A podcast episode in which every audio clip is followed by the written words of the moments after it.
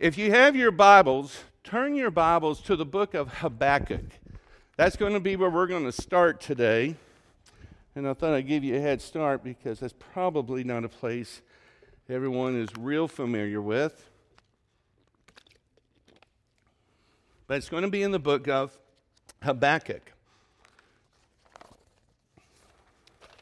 Now, Last week, I gave a message on the state of the church. It was the first part of the message of the state of the church. And today is the wrap up. It's the second part. I really felt like it was important uh, for us to, to really fully understand what I think, what God wants to do here at our church through all of us was a two part message. Last week, we asked ourselves, the question who are we and what is our purpose here at Retta Baptist Church?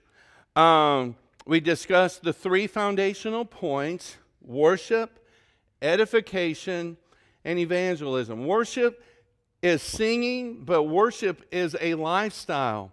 You're worshiping something every single day. Worship is who you are, worship is how you're living your life who you're living it for, what you're doing. This is your life worship. You're getting your worship on by what you're getting involved in. Edification, that's how you're using your mouth. Are you building others up? Or are you tearing them down? Are you edifying them or are you gossiping or slandering or what's, what's coming out of your mouth? It's edification. And then, of course, evangelism is getting the good news out there that there's a whole lot more to life than this rock that we live on. And God wants all of us to know what that is. So it's those three points. It's the, it's the we uh, points. This week, I think it was Monday, uh, Ben was here. It's been, a, it's, it's been busy. It's been real busy.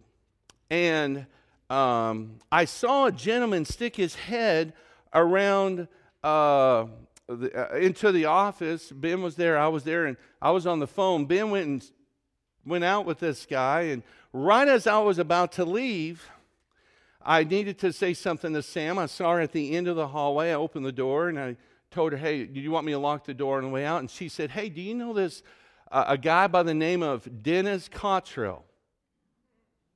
Some of you, how many of you here remember Dennis? Raise your, put up your hands. All right, well, Maydi, he talked about you, and he talked about Poncho. He wondered if Bernard was still alive. No, he didn't ask that. But he was throwing down some, some pretty good names.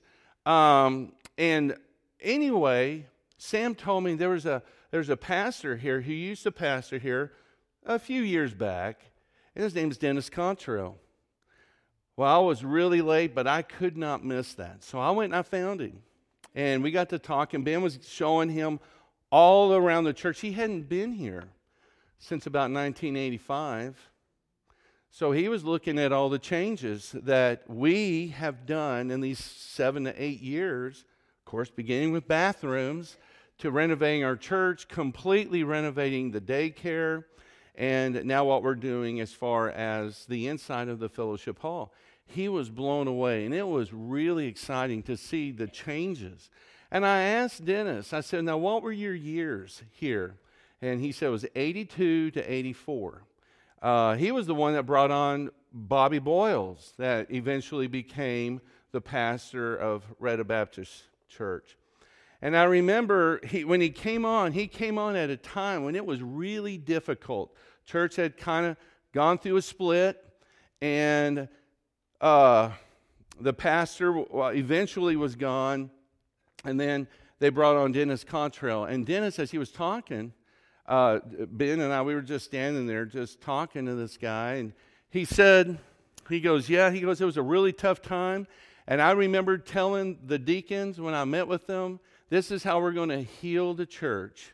I'm just going to give them the word, and I'm going to let the word do all the healing. That's the only thing I know to do. And we're like, well, yeah, what else is there to do? But, you know, he sat there and he was talking about that. And he said that in that meeting, Maydi, he said, one of the deacons voice an opinion of, well, maybe we need to do this and maybe we need to do that. And as he was sharing this story, he said, Herb Martin, AD's husband, who's now with Jesus, Herb spoke up and Herb said, I believe if we want to do this right, we just need to let the word minister. And that's all I that's all I think we need to do. And immediately everyone in the room fell right in line and it went. And I thought about that. And then I got to talking about Maydi. And uh, he talked about Poncho. He shared a story, but I can't remember much about it. Walking over, I am going to ruin it. I'm not even going to try. It was a good story at the time that I remember. Um, but when he left, I mean, he was just in awe of what's going on. And you could see him going down memory lane in his mind, you know, as, as he's playing out what was and what is. Well, in these next, last week and this week, we're going to look at not only what was and what is, but we're looking at our future. And we're going to look at what's going to be happening here. And it's going to happen because of the involvement and the participation, but most of all, it's what people are going to see in us. And what they hear from us is way more important than, um, uh, than what they. Uh, than what they can gather from what we know or what we say or what we do. They're going to look at our actions. They're going to look at us because people are always looking um, at us. This is a we church, not an I, not a mine. It's about you, it's about me. We're all moving together. Um, we looked at how God has gifted us for the work of the church. That is this church. The word itself, church, literally means those who have been called out. Um, and you need to remember that when you were called out, you have also been commissioned. It's not just about being called, you've been commissioned. Jesus has a, a role for every single one of us here to serve. Every single one of us. No one has been called to come and sit in a pew, and that's it. He has called us to get in the game. Um, I read just this week uh, this quote. I thought it was really good. It's not how much scripture you know that matters, but how much scripture you live out that does. Amen? Amen. So these are the three areas we're going to live out our worship, our edification, and our evangelism. So today we're going to look at the second question as we look at what God's vision is for Retta Baptist Church. And the question that I have for you today is this We're going to look at a message of how to keep before you a vision of where you are going. How to keep before us a vision of where we're going to go, and basically uh, how we're going to get there. So before we dive into the word, let's pray. God, we just want to thank you uh, for all the things, Lord, that you are doing, for all the things that you have done, and just for your spirit and the way everyone is feeling and moving and just participating in all these things, God. All of these things are because of you. And Lord, we recognize that. And Father, we just want to ask that today that you would help us all in this room to get the, a, a clear vision before us of our role, every single individual in this room, our role and what we are to do to see the work of this church be what you want it to be. So, God, I just want to pray and ask that you would give us wisdom and you would give us discernment. And Lord, that you would help us to, to see the importance that we all play in seeing the great work that you're going to do. In Jesus' name we pray. Amen. Now, life is a lot like a parachute jump. You got to get it right the first time. Um, if you don't, your life is going to change just a little bit. Habakkuk was one of God's greatest prophets, and he was also a preacher. He lived in a time that was very tough. It was a lot more difficult than it is today in our day. And God gave Habakkuk a vision. Uh, during this difficult time in which Habakkuk lived, there was nothing but turmoil all around him. Uh, the Bible tells us in Habakkuk chapter 2, verses 1 through 2, it says these words Habakkuk is talking, and Habakkuk says this I will stand at my watch, and I will station myself on the ramparts. I will look to see what he, he's talking about God, will say to me. So, in other words, here's a really, really difficult time in the nation of uh, Israel, Habakkuk's people. And it's so bad, Habakkuk had been praying, trying to get a hold of God, trying to find God to get God to intervene.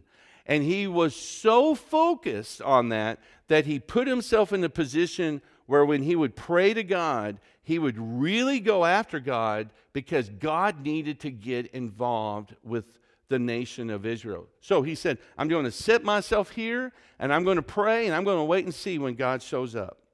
And God replied in verse 2 by saying, Write down the vision and inscribe it on tablets that the one who reads it will run with it.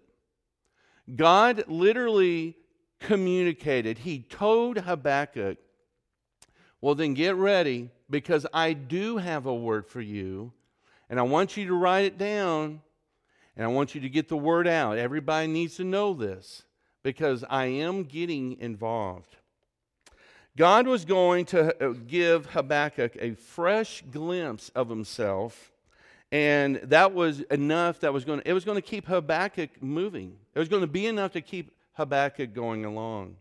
This would also serve as a means to encourage the few uh, that was like him who needed the encouragement.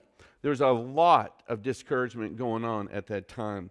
See, Habakkuk was a believer going through things just like, just like us, just like you, just like me. Do you feel right now that you're alone? I don't know what's going on with everyone uh, in this room. Do you feel like you're the only one on the island uh, that you're that you're dwelling on? That there's no hope? That there's no way out? Well, that was Habakkuk.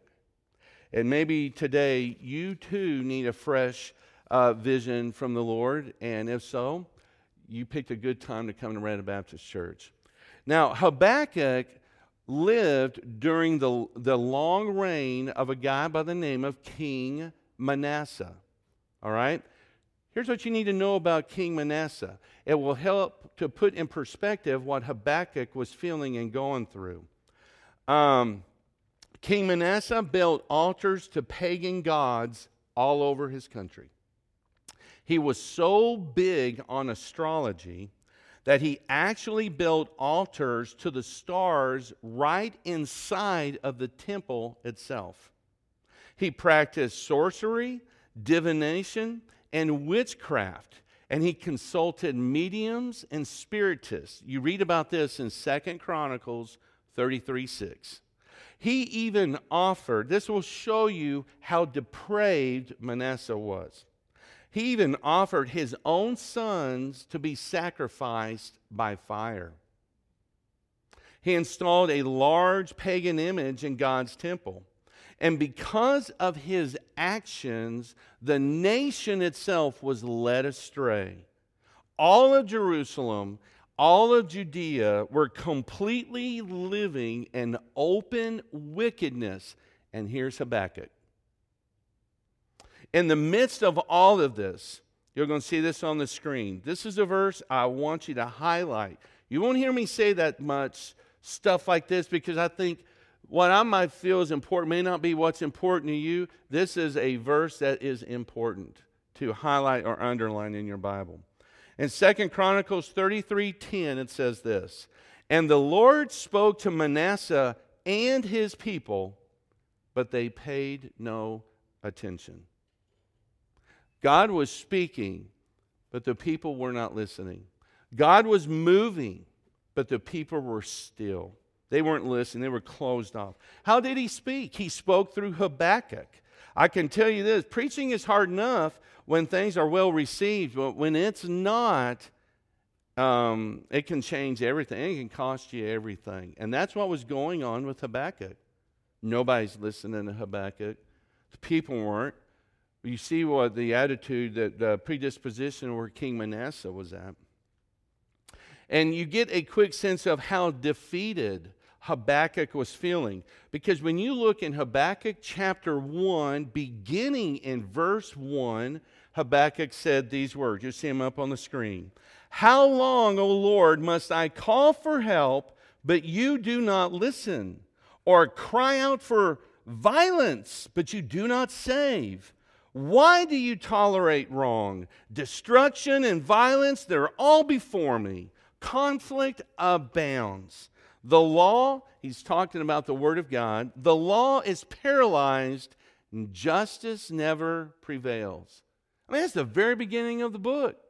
You are not reading of, uh, of a situation where the glass is half full, it's empty. There is nothing, it is complete bankruptcy in the, the lives of the people of the nation of Israel. And leading the way is that unrighteous, wayward king, King Manasseh. But an interesting thing Habakkuk cries out, How long? What do we have to do to get your attention? And God literally shows up and he literally replies to Habakkuk. And it's not the words that he wanted to hear, but he was letting Habakkuk know, Oh, this is how I'm going to show up. You'll see this on the screen. God said in verse 6 I am raising up the Babylonians, that ruthless and impetuous people, to conquer and punish King Manasseh and the nation and the people. And you know what? He did. He did. We know that from history. We read this event in Second Chronicles 33 11, if you want to see it. This raises a question that I would just want to take a commercial timeout on that note and ask you this how long, if you were Habakkuk, you just got to kind of play with the thought, how long, if you were Habakkuk, would you have, how long would you have held on to hope? God does show up. And when he shows up, instead of saying, I'm going to make things right, he says, You're going to be conquered. You're going to be slaves. You're going to be, many of you are going to die. And you're going to be taken captive by a foreign um, kingdom that is evil, that is corrupt, and they're going to come in and you're going to belong to them. That's my answer. And that's what happened. Now, think about that. If you're Habakkuk, remember, he's standing, uh, looking, he's praying to God, seeing what God's going to say. And then you see uh, at the very beginning of the book, he's crying out to God. And he says, God, where are you at? I mean, we've been praying. I have been praying. I, I, want an answer. I'm praying for my people, for my king, for my. Everything's going from bad to worse, and there's nothing. It's crickets. It's all I hear. And then when he does hear from God, God says, Well, get ready because you guys are going to be taken prisoner. The question is, how long you, would you, if you were Habakkuk, how long would you have held out with hope? You couldn't have blamed him if he stopped praying. It was bad enough when the people wouldn't listen to him. Then we read that the people wouldn't listen to God, and now they're about to be conquered by a foreign adversary, ruthless people of Babylon. If you were Habakkuk, at what point would you have given up? Is it when things start going badly? And you can transition that thought into your life right now. What does it take for you to give up on God? How does that story have to be written right now that causes you to say, I give up? He's not worth pursuing. I don't care about God. Look at what this, look at what he's done for me when this happened or I had experienced this. What does it take for you to give up on, on pursuing God? What does it take to cause your faith to throw in the towel. My reason for asking this is because God is not like a bellboy who jumps every single time we press a button. He will sometimes stretch us because of what lies ahead. And solutions and visions, they don't come like paydays every two weeks, do they? I said this when we went through our study on prayer here month or two months ago, whenever that was. Uh, time is just blending to me. I remember early on after I became a Christian, I became a Christian when I was in college. It would be nice to always get a yes answer from God when we when uh, when I talk to God. I, I, I wouldn't mind it, but we don't always pray for what is in our best interest. David even played a song on that last week. You know what the most important thing to me is when I pray? I have moved away from, oh, I want a yes answer. I have moved from that. I don't really want a no answer, I don't think. I wouldn't be praying when I'm praying. You know what I want? I just want to know that the Lord is listening to me. That's all I want. I want to know that He is listening, and I'm going to leave the results with Him. That's the point that I have arrived at. And the Bible makes it very clear that we need to be right with the Lord in the way that we're living our life in order to be heard from Him. Because even David said, If I inquire iniquity in my heart, the Lord will not hear me. So a lot of people will lift up a prayer in desperation, especially when it's bad, but they're not living for him, and then they get mad at God when nothing happens. But what it fails to escape their notice, if you're not living for him, you're just wanting him to come in with his magic cape, save the day for you, and then you're going to go on and continue to live in a life of disobedience. You're not going to thank him for anything or for what he's done in your life because you just want him to save the day. Then you're going to go on and live the rest of your day the way you want to. God doesn't move like that. God's not going to move like that. In your life right now, at what point did you give up on pursuing Him? What was the cost? What was the price? You know, the Bible tells us, and you'll see this, in Philippians 1 29 through 30, Paul told the church at Philippi, he said this For to you it has been granted for Christ's sake not only to believe in him, but to suffer for his sake, experiencing the same conflict which you saw in me and now here to be in me.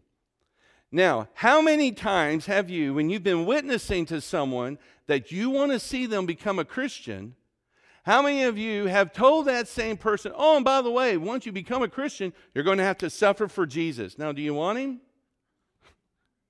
You don't do that. Who wants to suffer? Well, we want people that's dear and near to us to know what it means to have a relationship with Jesus because Jesus changes everything. And the one thing that we won't have to suffer is eternal banishment in a real place called hell. But when we give our lives to Jesus, that's a, that's a pretty good thing right there. But the Bible makes it clear that if you're going to confess Jesus and you're going to walk after Jesus, you're going to serve Jesus. It's not religion you're going after, it is Jesus that you're going after. If you will follow Jesus, you're going to be persecuted. We know that. All you got to do tomorrow is when you go to school or when you go to work, just start talking to your friends that don't have anything to do with church. Start talking to them about Jesus and see how cold the atmosphere will get. I mean, Chick fil A can't even put up a restaurant anymore in America without being shut down because of what they represent. Paul told the church in Philippi, For to you it has been granted for Christ's sake, not only to believe in him, you get to believe in him, he's saying. He also says, But you're going to suffer for his sake too. Just like Jesus told us in Matthew chapter 5, you will be persecuted on account of my name, but take heart and remember it, it has happened to those who have gone before you as well. When God doesn't always immediately answer, it doesn't mean that He's not going to. Sometimes we are asked to trust Him as we wait. I want you to see this poem that connects this thought really good. Bernard Rice wrote this poem, and he said this. You see it on the screen. I, he says, I could see God tonight if my heart were right. If all the rubbish of my soul were cleared away, if my heart were right, I could see God tonight. And in the radiance of his face, I'd flame with light and fill this place with beauty. and the world would know the face of God down here below tonight if only my dull heart was right, were right. God honors faith. He always has, He always will. A faith in Him no matter the cost. I mean, we're reminded of that when we read the book of Job. Job lost every single thing that there was. And when his wife wanted him to commit suicide, whatever it would take for him to shut up with his faith that he was holding on to in God, his response to his wife, Am I not to take the good with the bad? The Lord giveth and the Lord taketh away. Blessed be the name of the Lord. Now that's powerful because nobody understands the loss that he endured. And what was his end? His end was I'm hanging on to God. I don't understand this. I don't like this, but I'm going to hang on to God. I want you to meet Jim and Sally Conway. They're not here in this church right now, and you don't know them, but you're going to hear their story. It's a story that concerned their decision to either give up or hang on to their faith in God. They expressed their very troubled faith in God when they found out that their young five year old daughter had to undergo an amputation. This is what Sally, the mom, said quote, The most important thing I learned is I only had two choices to make. One, to continue my anger at God and follow despair, or let God be God. I don't understand how all of this fits together. I don't understand the reasons for why this is happening. I don't even know how to ask God for an explanation. Despair or God, there's nothing in between. Our family have, has chosen to hold on to God. Isn't that powerful? And you know what? So did Habakkuk. So did Habakkuk. You know, the Bible tells us in Isaiah 55, 8 through 9, it's a good verse. For my thoughts are not your thoughts, neither are your ways my ways, says the Lord. As the heavens are higher than the earth, so are my ways higher than your ways. We read in Deuteronomy 29 29, it says, The secret things, they belong to the Lord. The things that we want to know, we don't understand, they belong to God only. Solomon followed this pattern of thinking when he said in Proverbs 25, verse 2, It is the glory of the Lord to conceal a matter. Um, it's worth remembering in all of this. And this I meant to put in your bulletin uh, so you would have it with you because it's very good. Remember this your personal peace doesn't need to depend on any outward circumstance or on any other person's behavior. Let me say it again. Your personal peace doesn't need to depend on any outward circumstance or on any person's behavior. See, your vision of God and His loving plans for you, they are real. They're real. It's out there. He's got something. Uh, wherever you are at this moment in your spiritual life, I want to encourage you to do this. You need to praise and worship the Lord before you see your vision, and you need to praise and worship the Lord when you see your vision. Amen? There's three commitments on how to give your vision shape. Number one, always, always, always make God priority number one. That's the most important thing you can do. Make God priority number one. Christ is to be the believer's number one. This is testified all throughout the 66 books in our Bible. Whatever it is that is hindering your spiritual walk, that is keeping God from being number one, Get rid of it. Work towards getting that out of your life so that your main focus, your number one, is going to be the Lord. And consider those, if you will, those who are in the pages of our Bible um, who were tested to see if the Lord was their number one. And look at the benefits that they reaped having gone through the testing, thereby showing that God was their number one. When we trust in Him, that's when He moves. That is when He moves. And He will move. Sometimes the very thing that's holding God back from us is from declaring uh, the vision that He has for us. And when I keep saying vision, I'm talking about direction, talking about what you're going to be doing, what's coming, what's happening. Sometimes the very thing that's keeping this vision from becoming very clear to you in your life is the fact that you're not keeping God number one, and God wants to be number one. Number two, you not only need to make God uh, top priority, make him your number one, but number two, make your fellow believers number two. Your fellow believers number two. You're going to read about that in Hebrews 12 1. The writer of Hebrews said, Since therefore we have such a great cloud of witnesses surrounding us, who is that great cloud of witnesses? That's your church family. That's also your Christian family outside of the walls of this church, the universal, all believers everywhere. But since we are surrounded by such a great cloud of witnesses, we can go forward. Make your fellow believers priority number two. Uh, we saw last week the one who came up for the idea for the existence of the church, it wasn't man, it was Jesus.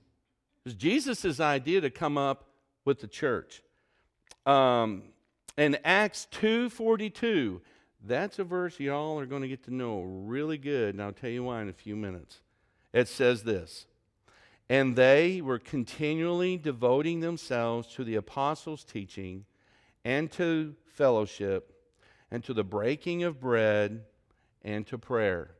And when you read in verse 43 of Acts chapter 2, it says, And those who believed were together, and their numbers began to grow. So, what did they do? They devoted themselves to each other. It means they had to be together, to teaching, to fellowship, to the breaking of bread, and to prayer, the things that we do at church. Now, coming together blesses the Lord, and it will really bless your life too. Cain was the one who asked God, Am I my brother's keeper? And the answer was obviously yes. Yes, Cain, you were. And you know something? You are too. And so am I. This is where we go for the fellowship that is needed to live in a world that hates Christ. This is where we go for encouragement. This is where we go to pray uh, with other believers. This is where we go to praise the Lord. And you know, it's at those moments when you are reminded of the importance of being involved in church that love and support carries you through things. The one thought I always will have at a funeral is how do people who are not who are not believers how do they really get through those kinds of dark times when they don't have the lord? And they're together at the worst time of their life and they're being reminded of the worst moment of their life because of a deceased loved one up at front and they don't know Jesus. How do they get through that? That is when you're going to see just one of the spokes of the wheel in the wheel of the importance of what your church is for you because the church rallies behind you. The church is there. Church is going to love on you, not because they have to, they want to. Why?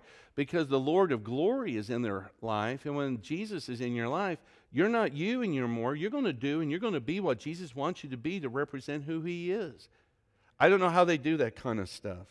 I don't know how they make it.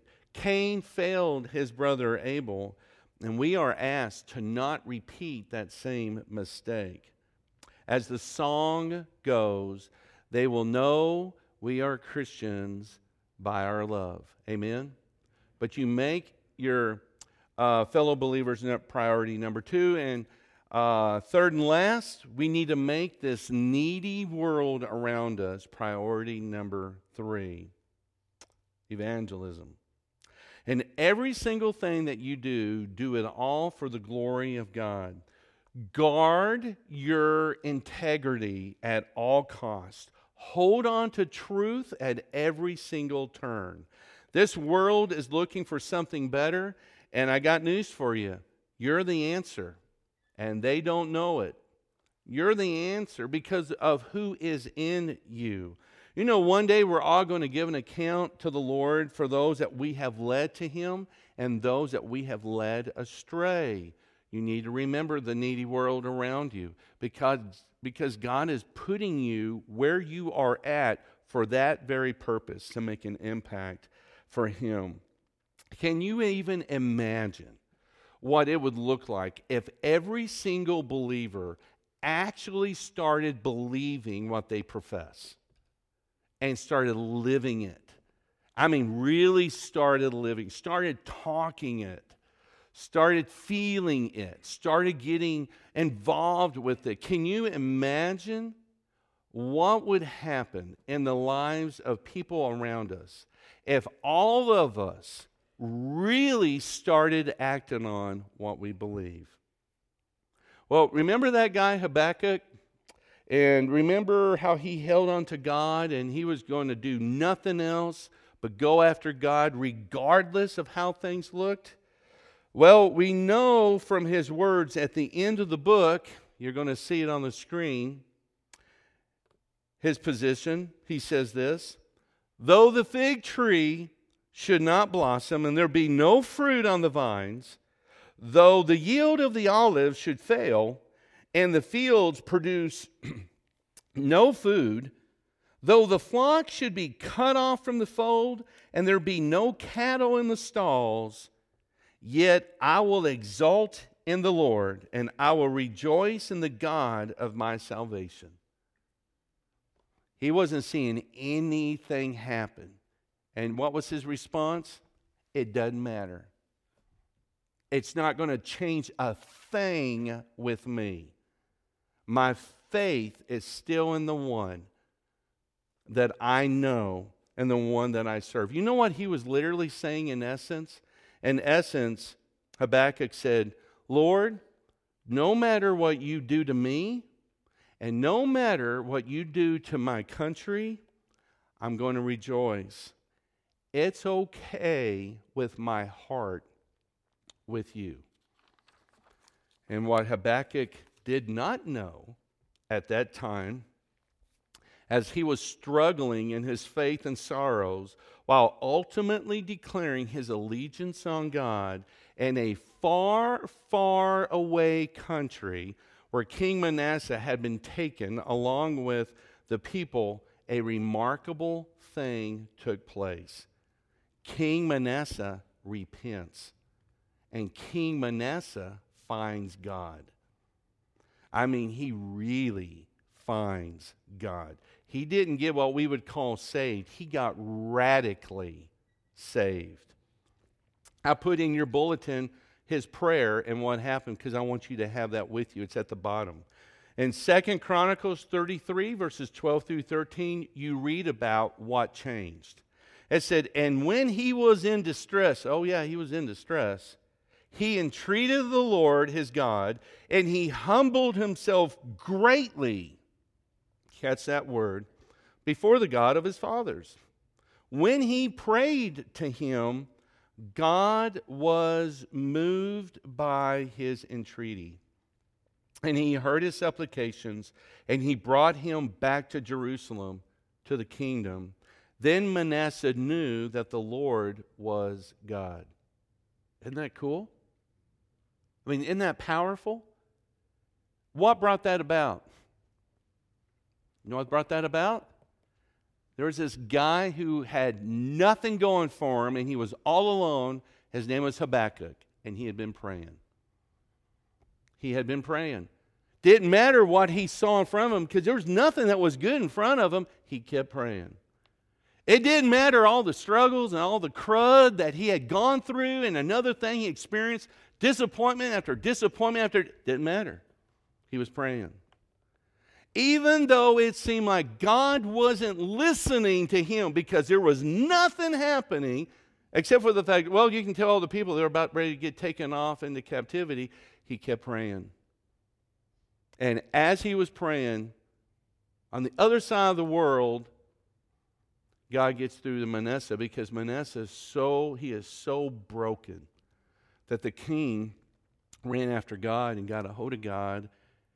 And his prayers to God were so powerful that in this verse right here, these two verses, the Bible says God was moved by his entreaty.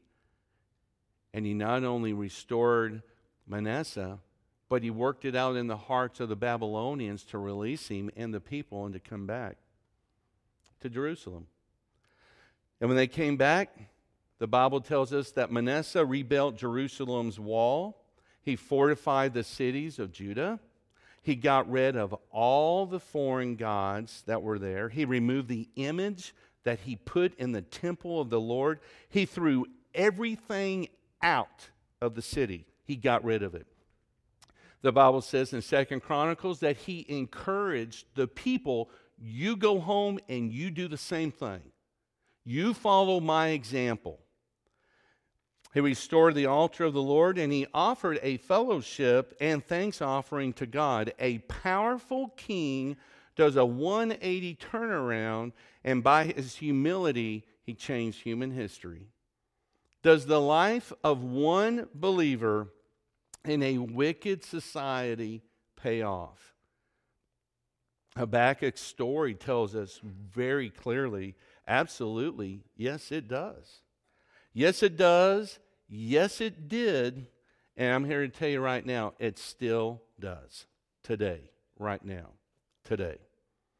Today, we are here to see what God can do and what God is going to do in the life of our church if we will get our lives personally and individually right with Him by serving Him and doing what we are supposed to do and to get involved. How do we keep before us a vision of where we are going? It's by living for Him, it's by serving Him, and it's what we do in the meantime together for Him. So, what are we going to do in the meantime? We're going to strengthen the things that remain at Retta Baptist Church. We're going to grow and we're going to discipline ourselves in these three areas of worship, edification, and a spirit of evangelism, as seen in the acrostic of we.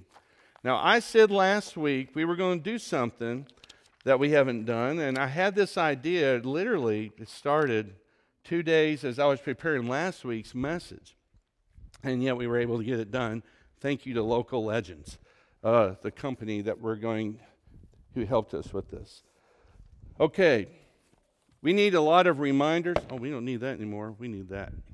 Okay, we got a lot of reminders. We need reminders about this thing that we're doing, this thing of strengthening the things that remain, the, the point of remembering that as believers, our focus is on the way we live our lives, the way we're worshiping the Lord, not just singing, and the way we talk, the way we get around, the way we relate to one another, the way that we do things with one another.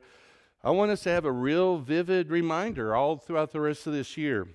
Uh, Eric, if you will, go ahead and put the uh, picture up on the screen. Uh, I'll use this shirt right here just as an example. We got every size that covers everyone in here. Everyone.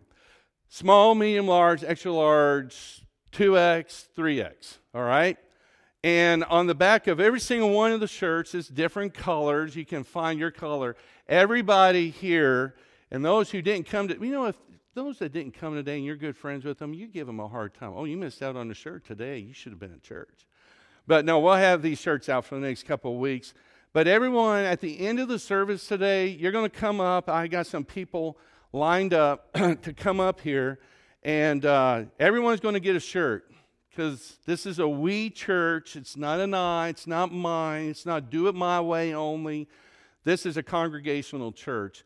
And every single one of us in this church, we make up the body of this church. And that's what our community needs to see. There's five different colors. It's all for you and it's it's for me. And every time we put it on we're going to be reminded about what it is that we're supposed to be about. We're going to be reminded who it is that we represent and then we're going to be reminded of the importance of whatever happens in this place is going to happen because of all of us. It's not uh, three four twenty people you know that's going to make it all happen it's everybody getting on board and it's everybody coming together going in the same direction.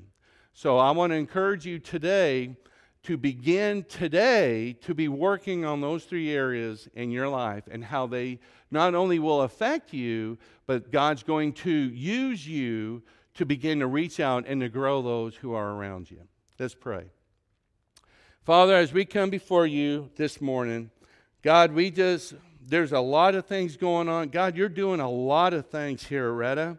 And Lord, what we want to do, we just want to solidify some of the things, God, uh, that we could do or focus on. And we just want to bring it down to three things, God, that we can really manage.